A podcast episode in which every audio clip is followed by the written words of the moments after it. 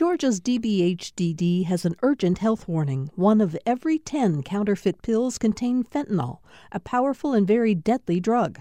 Pills from friends or dealers are unsafe, and one pill can cause an overdose. More info at opioidresponse.info.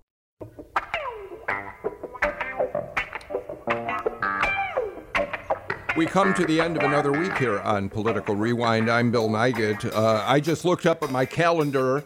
I haven't done it for a while and realized we're in week 34, 34 weeks of doing the show, uh, in my case, from my house uh, near the city of Decatur and Emory University. Uh, Jim Galloway is working out of his house, and of course, he joins us on Mondays and Fridays for the show. And all of our panelists have been coming to us by telephone. And I suppose you can say we're in the luxurious position, people like Jim and me, of being able to work out of our homes as the pandemic continues. And uh, I personally think an awful lot about those of you who are making your livings out in the world and um, hope you're taking all the precautions you need to uh, make sure you stay safe and sound. And this is an important time to say that. You know, for the last week or so, we've been so focused in this country, and certainly in the state of Georgia, because of the runoff elections and President Trump targeting Georgia as one of the states that he believes a fraud uh, stole the election from him.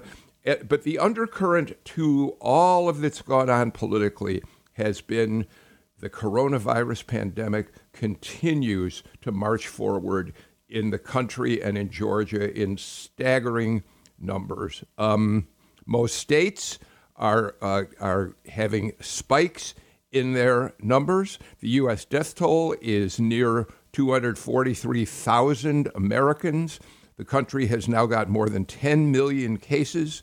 Here in Georgia, according to the Department of Public Health, there are more than 380,000 cases. 8,400 people have sadly died from the disease what we're seeing right now, and, and we'll talk about this in a little while, that a lot of what's happening is happening in rural sections of the state. But regardless of where it's happening, we're also dealing with a flu season that is now about to get underway. So we wanted to talk about that today, and I couldn't be happier uh, than to have um, Dr. Sandra Ford, by the way, is not going to be able to be with us. She got pulled into working on the DeKalb County recount in some way.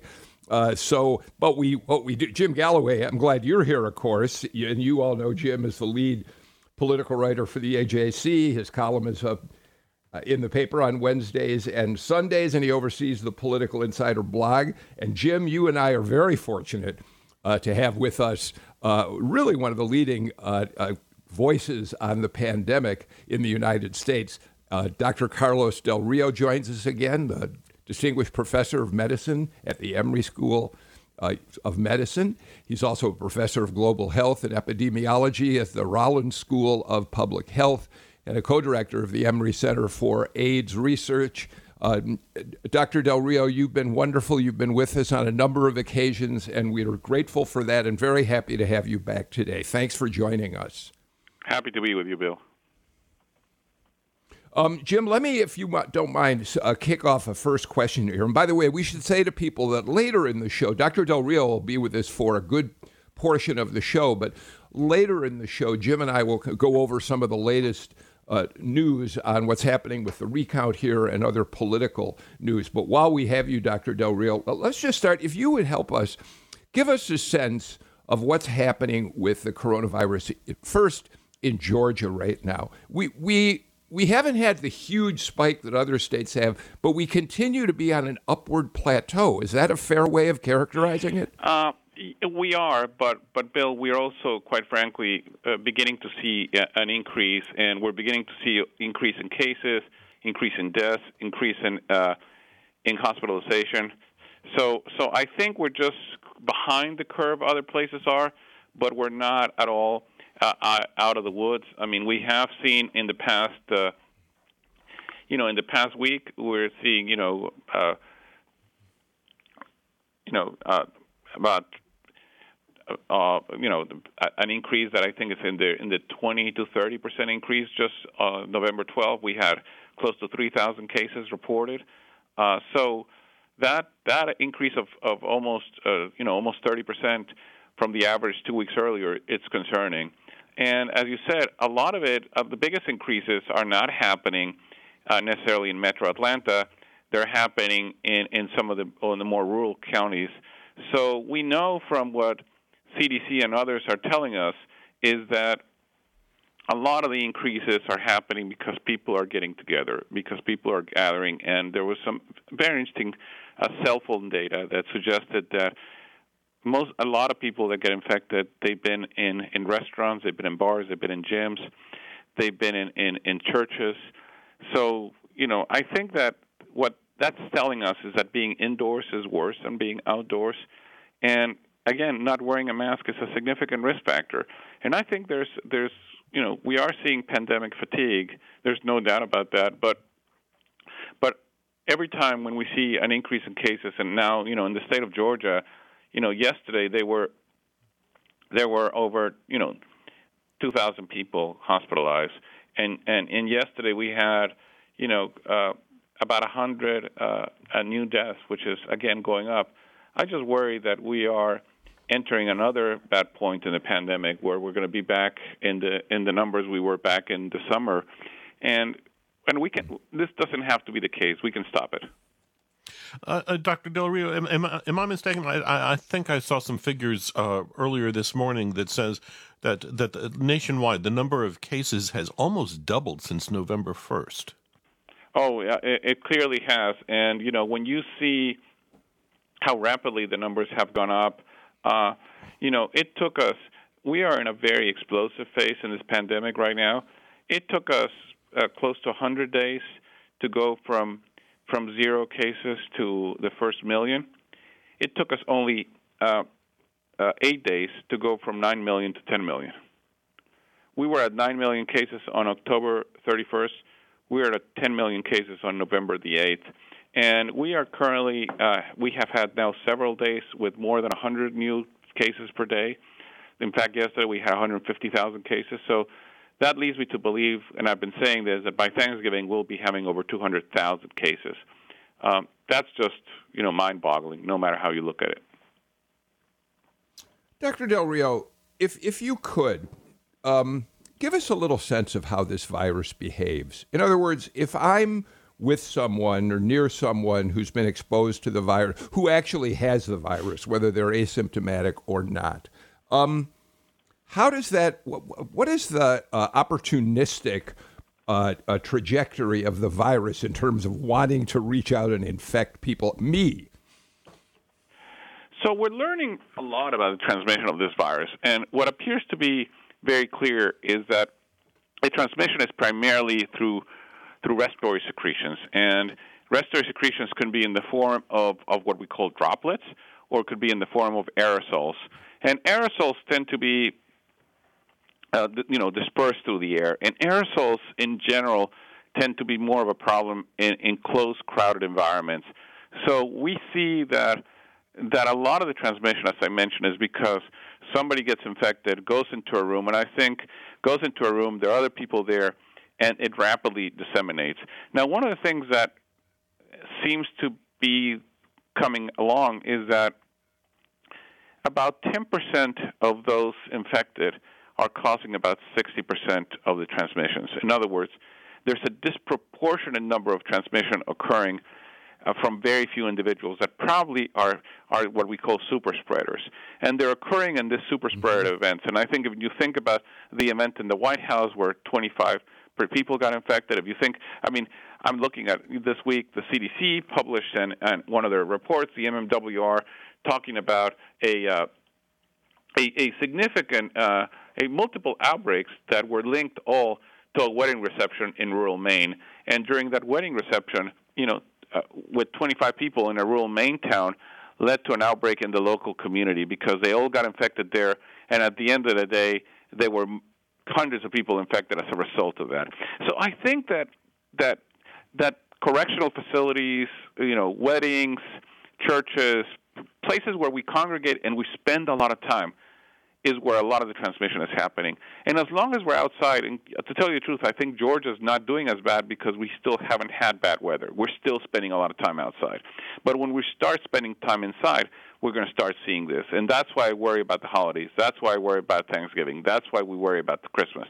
People are going to be indoors with a lot of people, and we're going to see outbreaks happening as a result.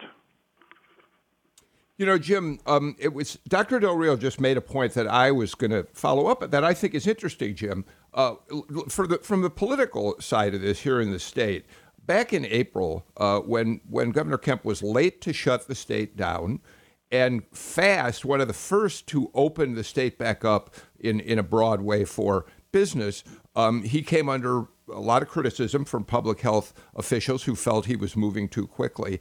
Um, and we did spike in the summer, but but then we got to a point where Georgia seemed to have a reduction in the number of cases. We did reach a plateau. The case numbers, that certainly the deaths and hospitalizations, thank goodness, came down.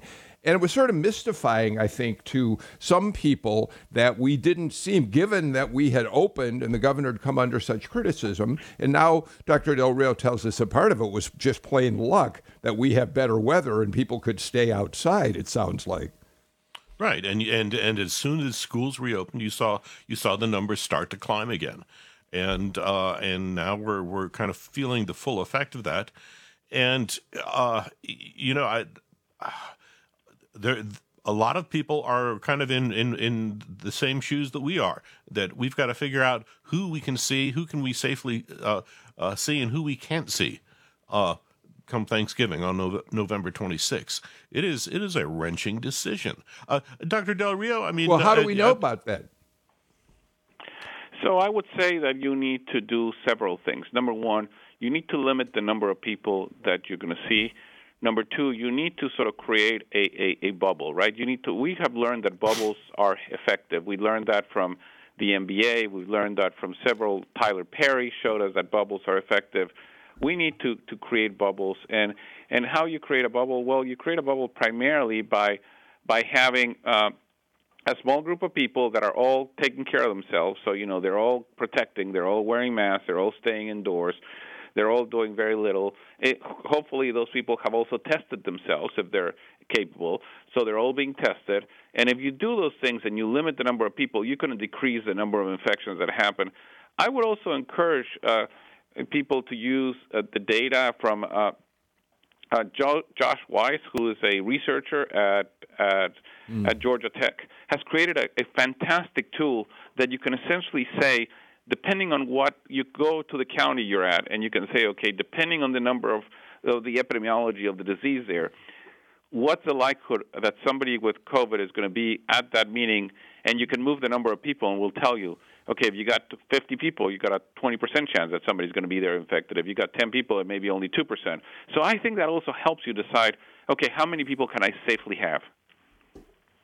And is is is there a rule, rule of thumb? I mean, uh, is is it exponential? I mean, uh, two, four, uh, sixteen. Is it well, is it does it work that way, or is it is it obviously the smaller the group, the better. It is. It is. I think the smaller the group, the better. I think the local epidemiology is going to be important. I think, Jim, what's going to happen here in Georgia and what's going to happen throughout the country, and what we are all very concerned about, is the um, the kids returning from college, right? And you're going to have mm. kids, kids returning from a college. A lot of kids at that age tend to be asymptomatic, and then they're going to come into the household and infect other people. So if I I don't have kids in college right now, but if I was a parent uh, from kids in college, I would have them stay masked until I got them tested and once I got them tested, I will, if they're negative, I'll let them remove their mask. But I would not let them come into the house and start interacting with others, especially if I have old, elderly parents or elderly people in there if they're not masked. So, Dr. Del Rio, if you don't mind, I'd like to ask you a few more what I think of are the kind of practical questions that I know our listeners have been um, sending me notes about. So, one example of that is um, if if I, I, mentioned before we went on the air that I, for the first time in eight months yesterday, got my hair cut in the front yard of my house. I was lucky to have a haircutter who was willing to come here. I was masked. She was masked. Um, but if I want to be sure that uh, she wasn't uh, didn't have COVID, even if she's asymptomatic, um, how long do I have to wait before I get if I go get tested today? I'm not likely to have a, any outcome that's going to prove to me whether I got the virus or not. What what's the time frame that, I should uh, uh, go through before getting tested? Well, let's let's go back and say, Bill, that we know from a, a study that was done by CDC and others that if you were masked and your your hairdresser was masked, the chances of infection are essentially zero. So, you know, you had mentioned previously that your uh, hairdresser speaks a lot and you know shouts a lot. I would ask my hairdresser also to stay quiet. We we're all going to be quiet, going to get this done, get it done quickly. you know. Good luck, doctor. yeah, getting done quickly. We're all going to stay masked. We're not going to communicate, and uh, but if you think you're concerned about it, I would go ahead and suggest that people wait about about five days after contact. About 90% of people that get get exposed uh, become positive if they're going to be get infected about five days after contact. And and once you get past 10 days, you're pretty much got about 90% of people. Jim, one of the things that made me think about that was um, we know that there were some positive cases that came out of the White House election night uh, gathering.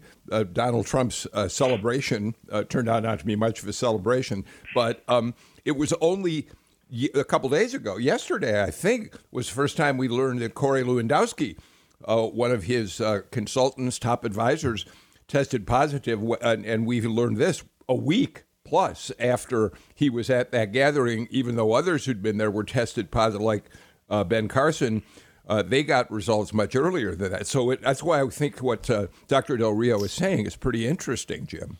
Right, right, yeah, and and you had Governor Brian Kemp uh, uh self quarantine. Uh, uh, in just in the in the in the days just before the election, uh, the November third election, because because he had come in contact with Congressman Drew Ferguson, who who had been diagnosed with with with COVID nineteen, and then just yesterday, of course, we find out that uh, Secretary of State Brad Raffensperger, uh, who has ordered all these recounts, uh, uh ordered this massive recount. Uh, at the same time, he's going to have to self quarantine because he's come in contact with someone, uh, and and his whole staff now is is getting tested as well. I would, okay. I would encourage, I would encourage your listeners. Go ahead. I, I would encourage your uh, listeners to go see the, one of my colleagues, uh, Jesse O'Shea, who's one of the infectious disease uh, fellows here. He has been actively doing tracking of the outbreaks in the White House, and he has a, an incredibly good website and a very nice uh, spreadsheet showing the different people that have been infected. And last time I checked it, in the Trump election nine party, uh, they had 12 positive cases so far among among about 150 cases. I guess that's what we call again a super spreader event, and and it's a mistake to have an event that size and not have everybody mask. And in my opinion, we continue to make the same mistake over and over. Dr. Del Rio, you, I, I know that um, getting dragging you into the politics of this is, is, I mean, you've been very cautious. You've been critical when you felt you needed to be, but you've, you've also been, been cautious about getting involved in the politics of all this. But I don't think it's unfair to ask you what you see happening right now, where, as you point out, the country is spiraling dramatically out of control.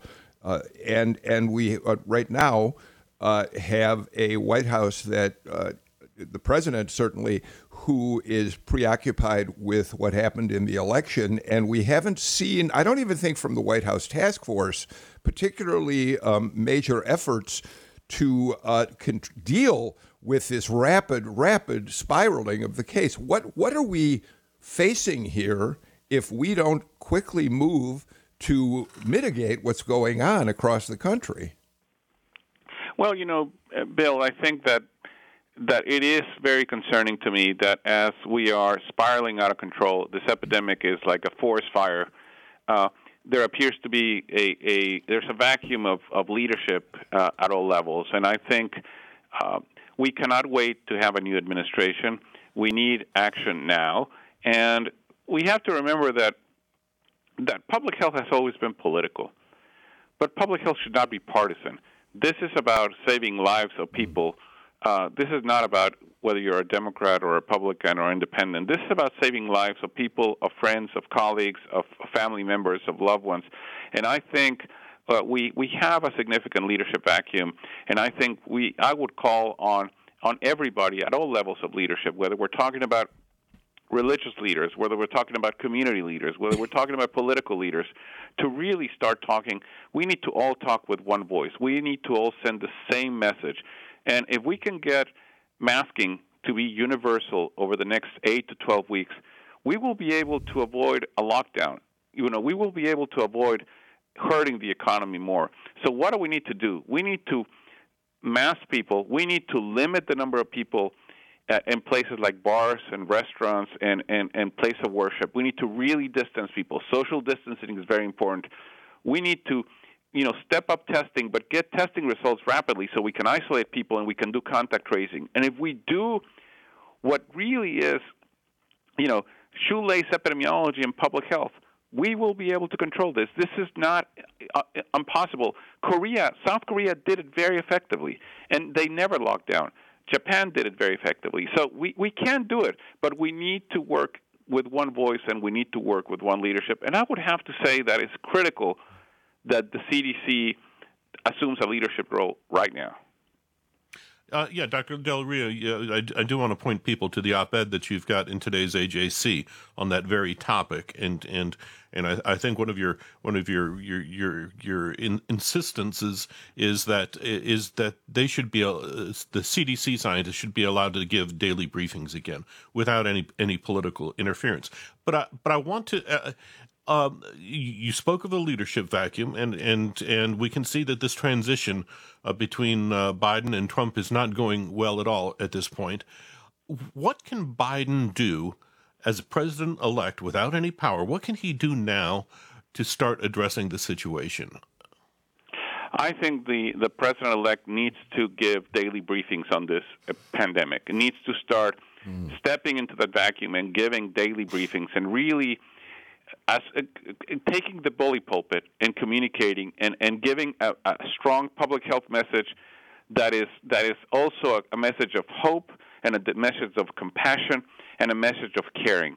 We are at a very difficult point. People are going to get sick. People are going to be dying, and and we need to let people know that we and our leadership cares for the lives and the well-being of everybody in this country you say it, your op-ed. I, I will post a link to your op-ed uh, in our social media, and I'll put something about my Twitter. By the way, you can uh, follow me at at uh, Nigutb, N I G U T B, on Twitter, and I'll put a link up to your op-ed on my personal Twitter or Politics GPB, which is the Political Rewind Twitter. Dr. Del Rio, you point out that in, in your op-ed that you felt unfortunately CDC had a misstep early on in terms of the their, their uh, pushing out a test that uh, they realized was flawed. Uh, and and then they got on the wrong side of President Trump because uh, one of the uh, uh, leaders of the organization, Nancy Messonnier, had the nerve early on to say this virus had the potential to be a devastating pandemic, and President Trump was upset, sidelined her and the CDC. Um, and and but I think one of the most important lines in the entire piece, and the whole thing is worth reading, is your conclusion. You say at the very end of this piece, the best time to restore the CDC's role in the pandemic response was in the not too distant past. The second best time is today. We must pivot now, Dr. Del Rio. Yes, we really must pivot now. I mean, CDC has some of the best and the brightest epidemiologists in the world. They are really leaders in this field. We need to hear from them. We need to get them to give the messages, to give them science guided messages. And again, I have utmost respect for people, you know, from Dr. Jay Butler to Nancy Messonnier to Ann Schuchat to Tim Uyeki, and I can go on and on. You know, Dan Jernigan. I mean, some of the names in there are the people that are writing the the books that are really the people that we all turn around when we have questions, and we need to have them in the forefront. We need to have them speaking to the public. We need to have them. You know, CDC has lately been posting a lot of guidance. For example, they recently posted a guidance telling us that masks not only protect you from infecting others, but actually protect you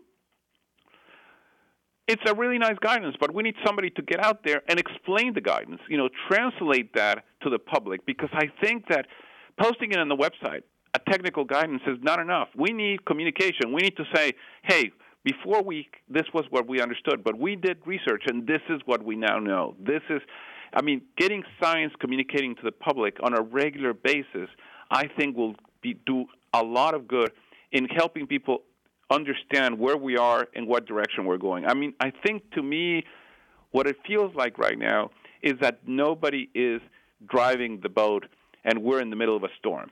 We need the captain to step up and tell us what's going on and how difficult this is, but give us confidence that we are doing the right things. Right. You know, it's it's it's it's it's strange when you when you when you put it that way.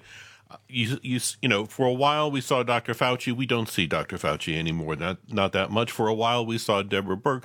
We don't see her that much much anymore. Uh, this guy Atlas, whom whom Trump is supposedly looking for, uh, listening to the radiologist, uh, we don't see him either. We don't you, we don't see a scientific voice, a, a, scientific face on this pandemic.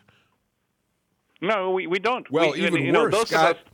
Those of us who are trying to do that are Go doing ahead. it on the media. You know, we're getting on, on, on, on in your program, or we're getting on.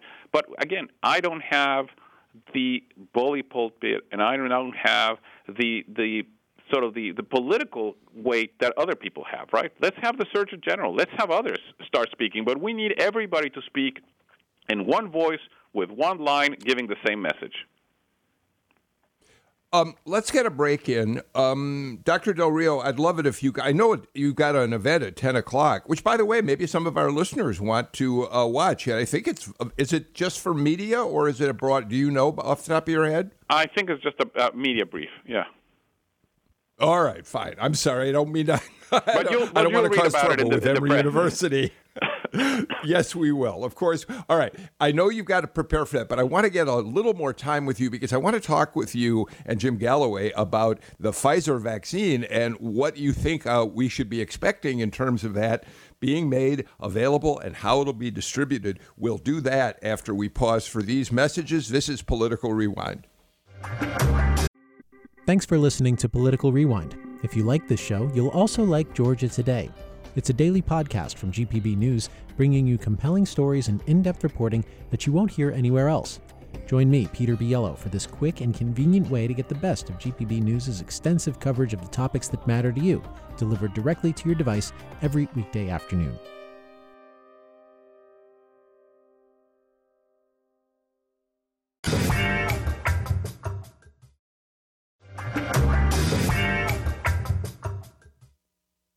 We're joined today by Dr. Carlos Del Rio, um, who has been a leader in uh, speaking out on the coronavirus and what's needed to put it under control. Dr. Del Rio, before I ask you about the virus, like, could I get a quick, and Jim Galloway, of course, is here as well. I'm sorry, Jim.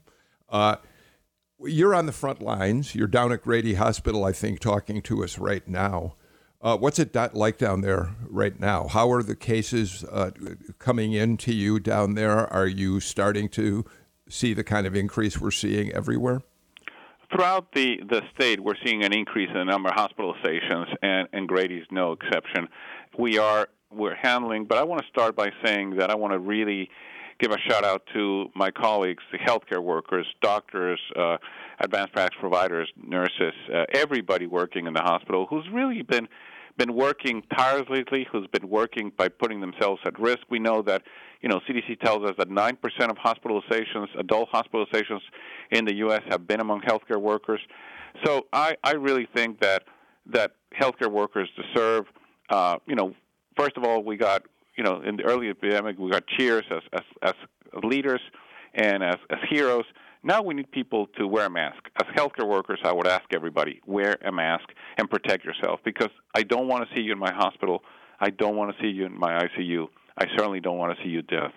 Uh, and I want to remind people that as patients are coming in with COVID, they displace other patients, right? And we've seen an increase in deaths from cancer, from heart disease, from stroke, because then we're not being able to take care of those other people. You only have X number of beds, you only have X number of capacity, and and hospitals get overwhelmed, and then that impacts everybody. So it's not just about COVID; it's about health.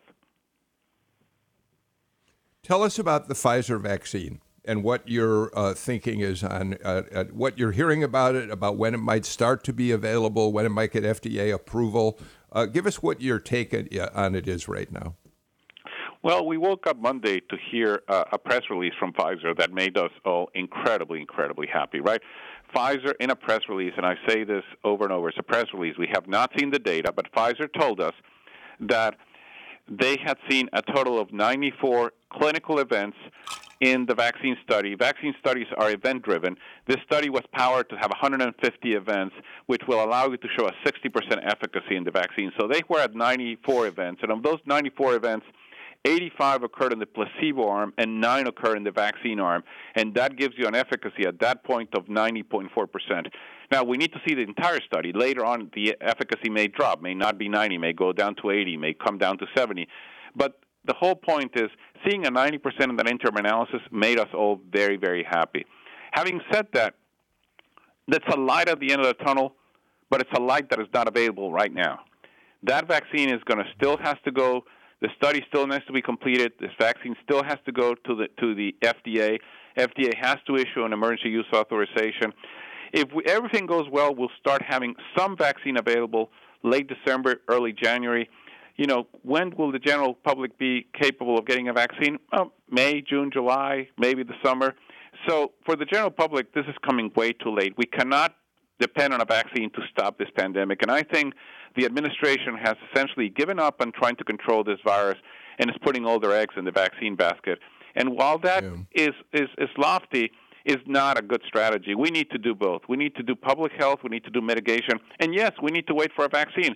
And I would say again, Many things have not worked well during this pandemic, but boy, research has worked well. Research has given us hmm.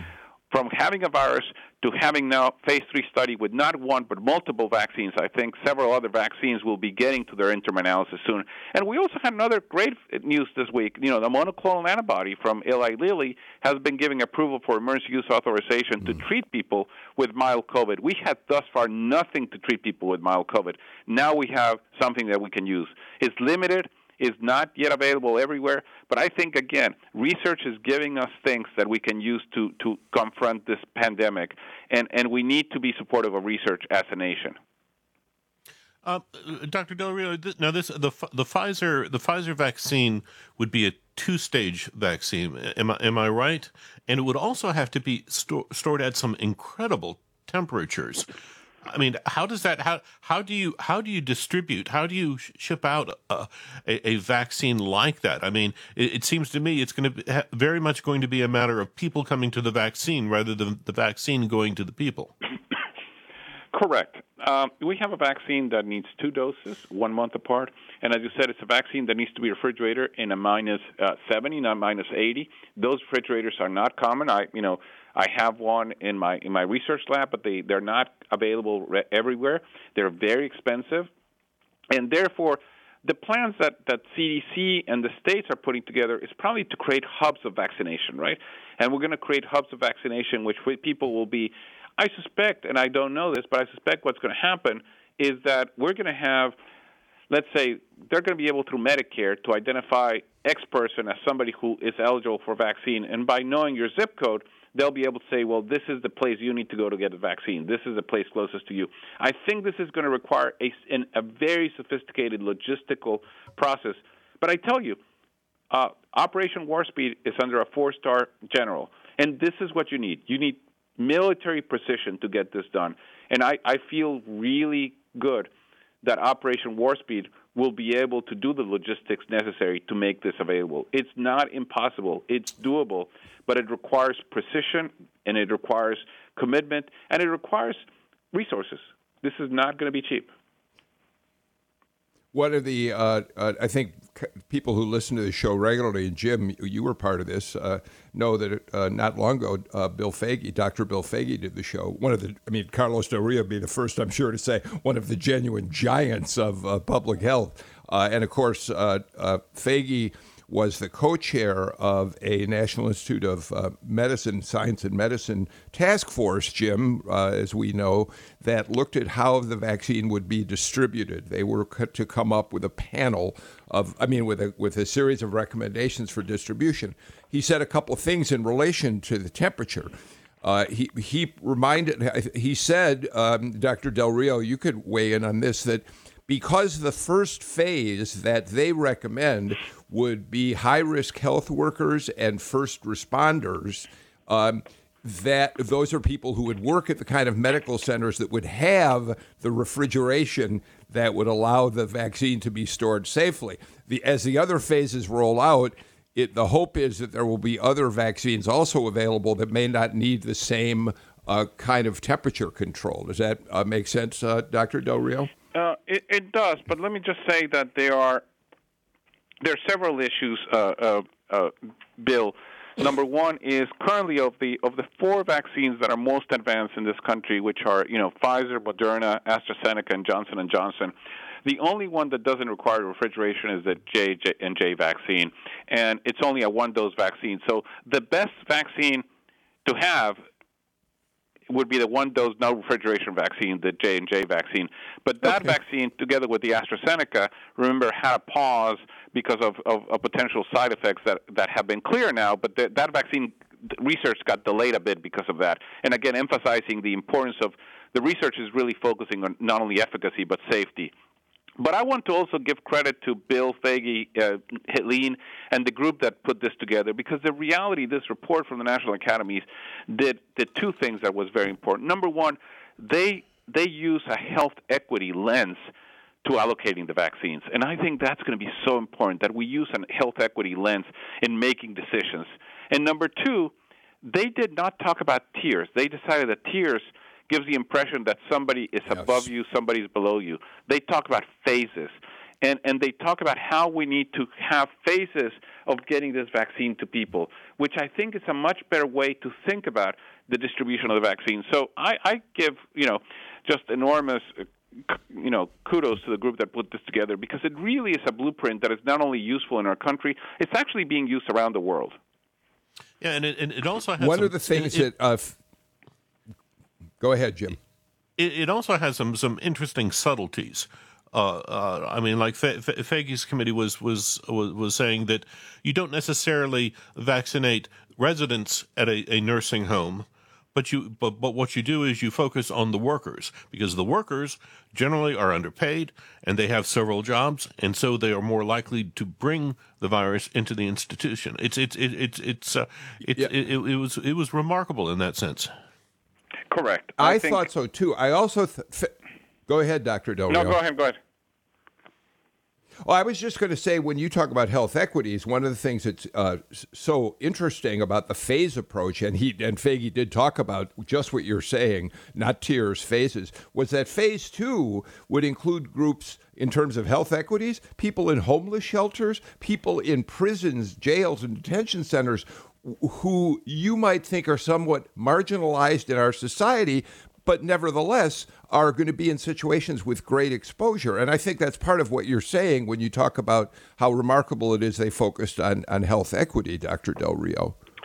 And, and, and I would add to that, they also say in the report everybody in this country who needs a vaccine, irrespective of who they are. I don't care if you're an undocumented citizen or you're a citizen or if you're, you know, a wealthy individual or if you're a poor individual, everybody has to be vaccinated. We have to, you know, the we have to make sure that vaccine immun, immunity to this disease becomes a health equity issue. Everybody needs to have access to it. Um, and the uh, group that put this together said it should be free to all, Dr. Del Rio. That will require an enormous commitment of money. And that's something that a, a President, Joe Biden, will have to, uh, to deal with uh, in terms of figuring out budgeting for something like that, Dr. Del Rio. Oh, there's no doubt about that. I think that, again, you know, uh, money allocation of resources is is is is one of the jobs of of leaders, right? You need to decide what you're going to spend money in. I hope that by the end of this pandemic, we also make decisions about the importance of, of investing in public health. Throughout this administration, we saw many, many things cut because they were seen as superfluous, and public health was one of them. I still remember one time that the president said, "Well, you know, if if something happens, we'll hire more people at CDC, but right now we don't need any." It's like you know there would be epidemiologists, you know, that you can just find and hire any time. And, and I think underinvestment in public health that has been a problem for quite some time is costing us in this pandemic an absolute fortune, trillions of dollars. And I would I would again quote Bill Foege. Bill Foege, you know, quoting Dolly Parton, said once that that you know you, you have no idea how expensive it is to look this cheap. You know, by being by being cheap in public health, we're having to pay a fortune right now. That is, uh, Dr. Del Rio, I can't ask for a better way to uh, thank you for being with us today. I do want to give you time to get ready for your, uh, now that I know at a media briefing uh, that I know you're going to do for Emory. Um, I, I, love the fact that you close with that great quote from Foege. Uh, those people who know Foege, if are lucky enough to know him, know that in addition to his visionary approach to public health, he also has an incredibly wicked sense of humor. And you have just given us a very vivid, you've given us an insight to people who don't know him about what a great, great uh, person Bill is. Thanks for that. But more important, thanks for all of your insights today. Uh, we really appreciate your taking the time, as we always do, to come on this show and fill us in on the latest. So, um, just again, thank you, Dr. Carlos Del Rio. Uh, we will talk to you again at some point in the future. And I hope the next time we do, it's at a moment when we can all say, wow, this country's starting to get things under control. Wouldn't that be a great thing, Dr. Del Rio? Absolutely. Listen, please stay safe and thank you for the invite. Thank- you too. Take care. Let's Take do care. this. Let's get a break in. And when we come back, Jim Galloway. Oh my gosh. You know, Jim, we said on this show the other day that uh, Brad Raffensperger might come to regret uh, having agreed to do this hand recount of ballots of almost 5 million ballots. And maybe he does, maybe he doesn't. But what we certainly are learning is that if he thought he was going to satisfy the Trump campaign and Republicans, he really has another think coming to him. And we'll talk about that more after we take this break.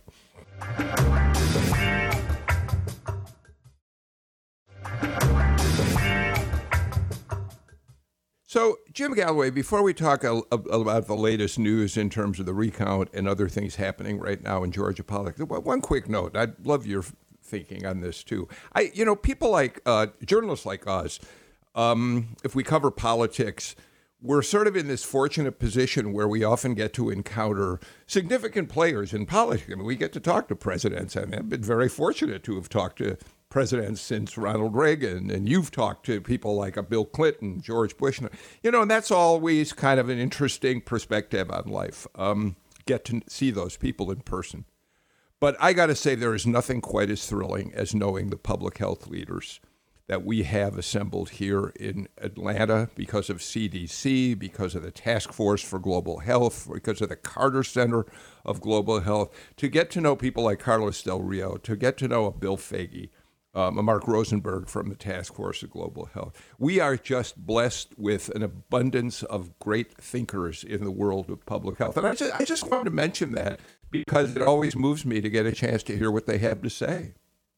Yeah, I, I will. I, have always had a theory that uh, uh, beneath every political journalist is a real, really is a science and medicine reporter because because you like the you, you you you you know you you you you like to be in on the know and and you know with with with this covid-19 pandemic Del Rio is where you do, where you go to be to be in the in the know. You do, you don't you don't go to, you don't go to yeah. the state capital.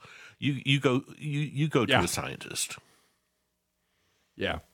All right. I just thought it would be nice to pay tribute to the people that we have gotten to talk to during this last uh, 10 months, eight months, nine months, whatever it is now of the pandemic. All right. So, Jim, let's go to what I, I mentioned just before the break. Uh, Raffensperger, uh, we certainly hope he doesn't get sick with coronavirus. He, he's, he's tested positive. Let's hope he stays asymptomatic. Uh, but he did put in motion this hand recount that he, we have reason to think he was pressured into doing by state Republicans, perhaps by the White House as well. He does say, Look, I'm a Republican. I want my candidates to win, but I'm going to do it fair and square.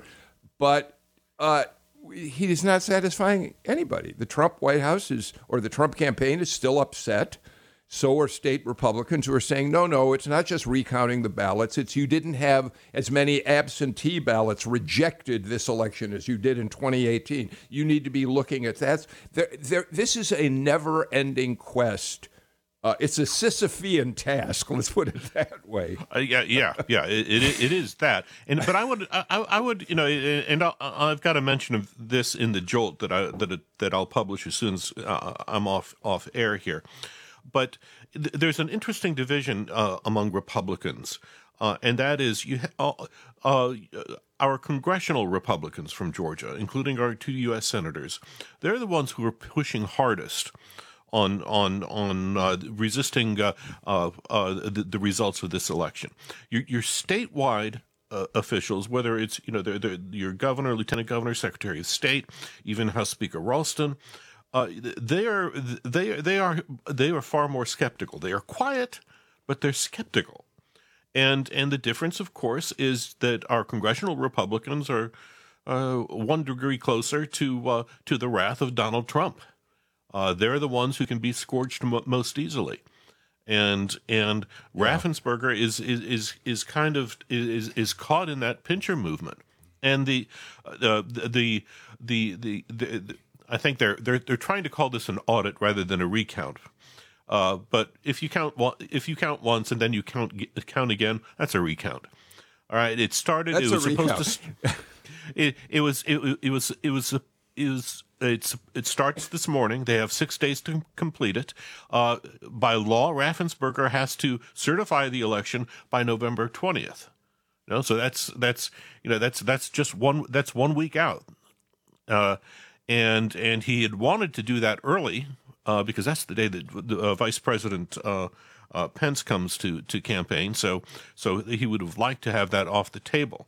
Uh, I don't know how this this COVID thing is going to going to affect the count, but here's here's here's the most worrying worrying thing. Okay, because this is an, a, a, quote audit. Uh, after it is finished, after the vote is certified on November twentieth any candidate any candidate who's within 0.5 percent of, uh, of of another race can demand another can demand a recount. We could have a recount after the recount. Yeah, um, but but help me with this. Um, before, it, it, it, I think I understand this, but you know this world better than I am, probably. Um, the the demand for an actual for what we think of traditionally as a recount does come after the certification of votes, right? Not before. Am I right, right. about that? Right, right. Okay. So, with with that in mind, Raffensperger certifies the votes by the 20th uh, and on the let's say on the 20th also we have a 0.3 percent difference between with Biden winning the state over Trump, which appears that it could be likely depending on you know very people likely, make mistakes in hand recounts.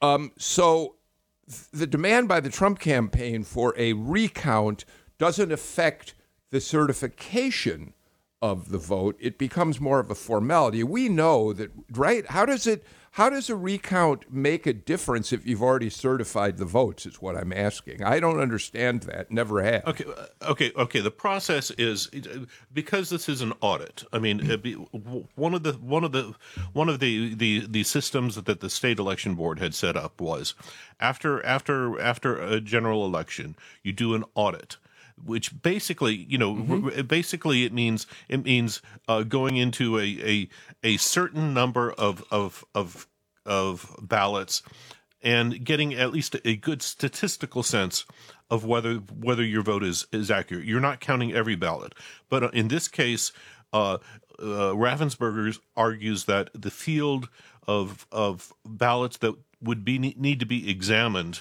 uh, in a presidential contest, you, you you might as well go ahead and do the the, enti- the entire field of ballots. All right. So yes, right. then he then he then he is then he certifies it. Then and this is this is his action that he's taking. After the certification, then you have the candidate who is allowed to require uh, one. And and and quite frankly, this seems we seem to be in a uh, Trump's the Trump campaign strategy seems to be one of delay to, to keep the inevitable yeah. off as, as long as possible. uh, and and uh, uh, we've become wrapped up in it, in it.